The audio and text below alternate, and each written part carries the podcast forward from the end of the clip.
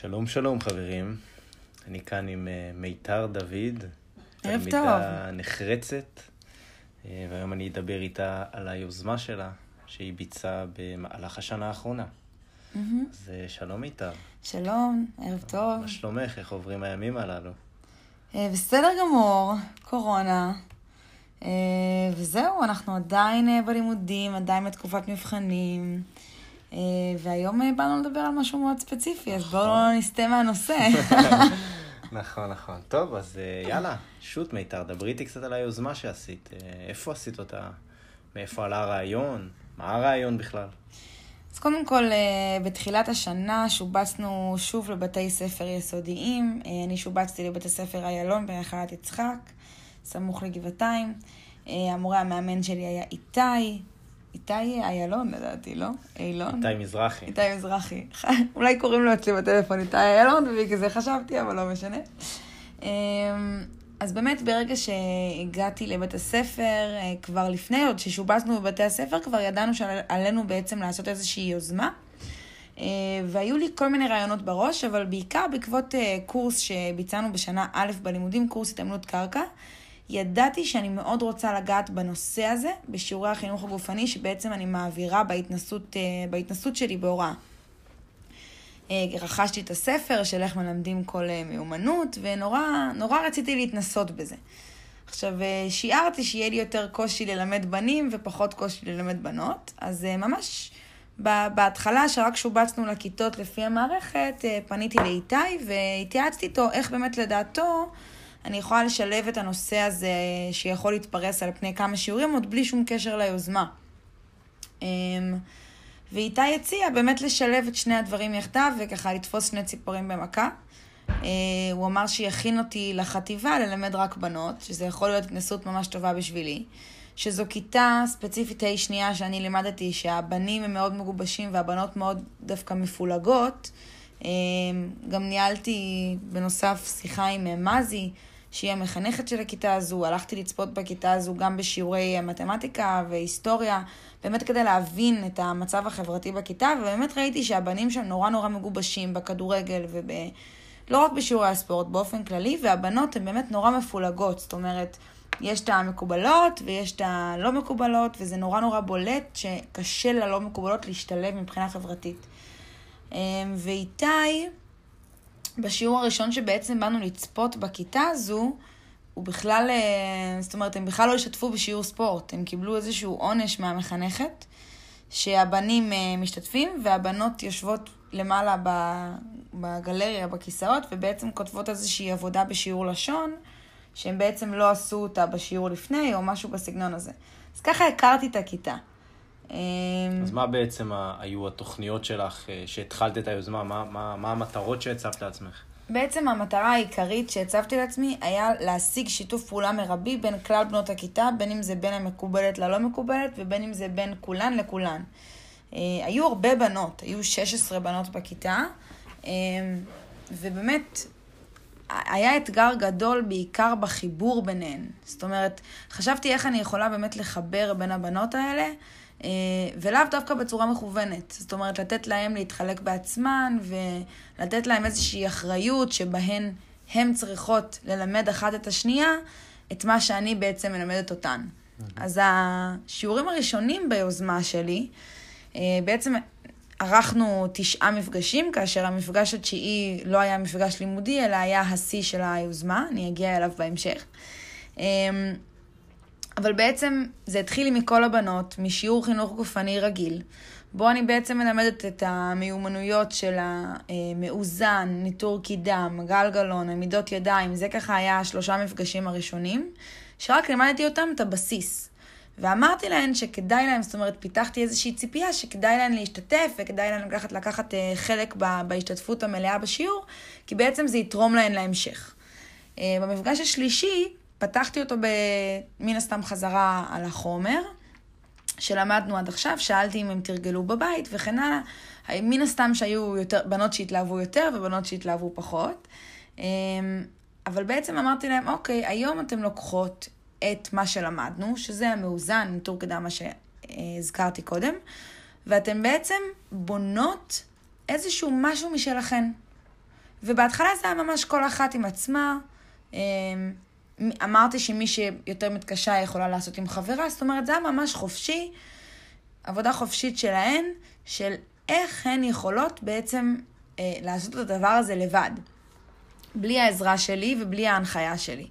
ואז בעצם זה דרש מהן איזושהי יצירתיות, שהן היו צריכות בעצם להביא את עצמן לידי ביטוי ביצירתיות שלהן, על בסיס משהו שכבר נלמד.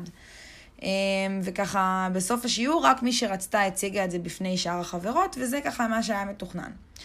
בשיעור לאחר מכן ביקשתי מהם בעצם לפתוח לנו קבוצת וואטסאפ, שכל זוג בנות בעצם מתחברות ובונות קומבינציה. זאת אומרת, לימדתי אותם ששמונה ספירות זה שמונה ספירות, ובעצם ארבע, ארבע פעמים של שמונה ספירות זה קומבינציה. אז בעצם ביקשתי מכל זוג בנות, היה אפשר גם שלישייה למי שרצו, לבצע את הקומבינציה שהן בעצם ממציאות לבד, ולצלם את זה, ולשלוח את זה בקבוצה. בעצם להתאמן על זה כמה שאפשר. וזה היה המטרה למפגש הזה. המפגש שלאחר מכן, בעצם שילבתי להם את הדבר הזה עם מוזיקה. לקחתי איזשהו, כל מיני סוגי מוזיקה, ביקשתי מהם להסתובב במרחב, ופשוט לרקוד לפי מה שהגוף מבקש. זה היה שיעור קצת מאתגר מהבחינה הזו, שלא כל הבנות פתאום הרגישו בנוח. זה היה הפעם הראשונה שהרגשתי שיש בנות שממש נרתעות מהריקוד, מהריקוד. זאת אומרת, מהדבר הזה שהן צריכות במרכאות להיות משוחררות בפני החברות האחרות לכיתה, ובפני איתי שלעיתים היה בא לצפות בנו.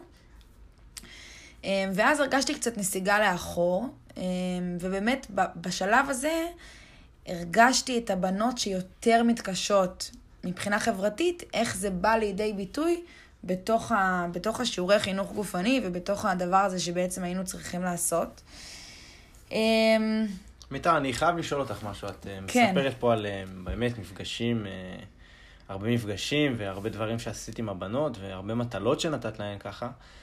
לא חווית איזשהו קושי ב... באי ציות להוראות, או חוסר מוטיבציה, או חוסר חשק מצד הבנות לבצע דברים שהם כאילו קצת שונה ממה שהם רגילים. זאת אומרת, לא אזור הנוחות שלהם. הם גם לא למדו את זה עם איתי, כמו שאיתי אמר לי.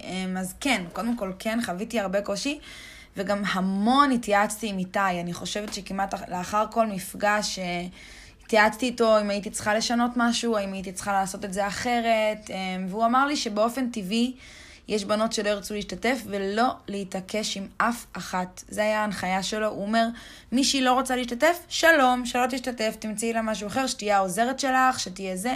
ובאמת ראיתי איזושהי נשירה ככה של שלוש-ארבע בנות לאורך התהליך, שגם ברגע שהודעתי להן שהולכים להופיע עם זה בסוף, נתתי להן את האפשרות להיות שותפות בכל התהליך, מבלי להופיע בסוף למי שלא רוצה. ובאמת איתי עזר לי למצוא את הפתרונות היצירתיים עבור הבנות שלא רצו להשתתף, בין אם זה להיות העוזרת שלי, בין אם זה לצלם בנות אחרות, בין אם זה אה, לייעץ להם איך לעשות, להסתכל עליהם, ובאמת הקושי הפך ליתרון. הקושי שהיה לי לגייס את כל הבנות להיות ש... ש... ש... כאילו בשיתוף פעולה, זה דווקא הפך ליתרון של זה, כי איתי ככה פיסה לי את הדרך, אה, איך אומרים את המילה הזאת? סלל, סלל לי את הדרך. סלל בנה. סלל לי את הדרך כדי שיהיה לי באמת את המצע הנוח ביותר. איזה יופי. באמת מהמם ומדהים. עכשיו, את רצית בעצם להביא את זה לאיזשהו פיק מסוים, נכון? נכון. להגיע להופעה הזאת. בואי, ספרי לי קצת על הפיק הזה שרצית להגיע. אז מן הסתם שהפיק הזה הוא היה חשוב, אבל מבחינתי, הדגש שלי היה הדרך. ולאו דווקא הסי, במקרה הספציפי של היוזמה הזו, מה שהיה לי חשוב זה שיהיה כמה שיותר השתתפות של, נקרא לזה, כל הבנות. זאת אומרת, יש שש עשרה בנות, אם יש איזשהו דירוג חברתי, נקרא לזה ככה, אז היה לי חשוב שגם מספר אחת וגם מספר שש עשרה, כולן השתתפו. אני יכולה לציין שהייתה ילדה בשם יעל, שהיא נורא דחויה חברתית בכיתה, והיו ימים שאפילו אני, כמורה של הכיתה הזאת, אמרתי שאני מבינה, זה קצת נשמע רע, אבל אני מבינה למה היא דחויה חברתית, והמון פעמים לקחתי אותה לשיחות גם אחרי השיעור, וניסיתי להבין מאיפה זה מגיע. התייעצתי עם איתי, והוא אמר שזו הילדה וזו התלמידה, ויש דרך מאוד ספציפית להתמודד מולה. היא פשוט כל הזמן הייתה במרכאות מלשינה על בנות אחרות, וכל הזמן הייתה מסתכלת מה קורה בשדה האחר, ולא הייתה מתרכזת בשדה שלה, לא הייתה מרוצה משום דבר, אבל כן הייתה מחויבת לתהליך. אז כל פעם ניסיתי להעצים אותה בזה שנתתי לה, לרגע לא נתתי לה לצאת מהתהליך. כל הזמן היה לי חשוב שהיא תישאר בתוך התהליך הזה ומחויבת אליו. באמת כשהתחברנו מהזוגות לרביעיות ומהרביעיות לשמיניות, זה התבטא הרבה יותר, כי היא לא הצליחה להשתלב חברתית, וכל פעם נתתי עוד איזה פאנץ' קטן כדי כן להצליח לשלב אותה, כדי כן... זה באמת היה האתגר שלי בתוך הדבר הזה, ואני חושבת שדווקא צלחתי אותו טוב. עצם זה שהיא באמת הופיעה והשתתפה בסי, זה מבחינתי, כל עוד היא לא פרשה במהלך התהליך, זה מבחינתי היה הסי האישי שלי, לשמור אותה מחויבת לתוך הדבר הזה. איזה יופי. יש לך כמה, אם הייתי מבקש ממך עכשיו לסכם את התהליך במשפט או בכמה מילים בודדות, מה, מה היית חושבת, מה היית רואה לנכון להגיד? קודם כל, אני יכולה להגיד על ההתמודדות שלי עם הדבר הזה, שלא הייתי משנה כלום, למרות שהיה לי מאתגר מאוד, ולפעמים אפילו הרגשתי שאני מפספסת את העניין, אבל אם אני מסתכלת על זה עכשיו כתהליך כולל, אין ספק שעברתי עם הכיתה הזאת איזושהי תהליך, ואפילו קצת נשארנו בקשר בקבוצת וואטסאפ איזה כמה שבועות אחר כך. יש לי הודעה מדהימה מהמורה שלהם, מהמחנכת, מזי, שגם הייתה שותפה לתהליך והתייעצתי איתה, והיא, מבחינתי, עצם ההודעה של מזי, שהבנות הרגישו שזה מגבש אותן והופך אותן לקבוצת בנות יותר אחידה, זה מבחינתי וואו, מסכם לי את התהליך, לגמרי. זהו, אפשר, אפשר לומר שהייתי קצת... בלחץ. בלחץ, אם זה יקרה, אם זה לא יקרה, אם זה יצליח...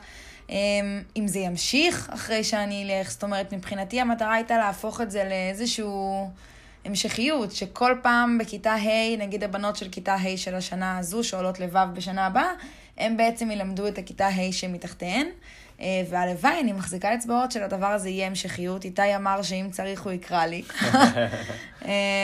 וזהו, אני מבחינתי רק לראות את התהליך שהם עברו באמת מההסתכלות עכשיו של... כל מה שהיה, אני מאוד מרוצה ממה שעשינו, ומסכמת את זה בצורה שבאמת לא הייתי משנה שום דבר. אם אתה שואל אותי על משפט אחד, זה מבחינתי המשפט המנצח. וואו, איזה כיף, איזה יופי לשמוע. כן. טוב, אז אחרי כל הסערה הזאת, היוזמה שלך, אנחנו נאלץ לסיים, כי תם זמננו. כן. אני מאוד מודה לך. תודה רבה שראיינת אותי, רואי. תודה לך שהתראיינת. זהו, עד כאן. להתראות. שידורנו להיום. ביי ביי.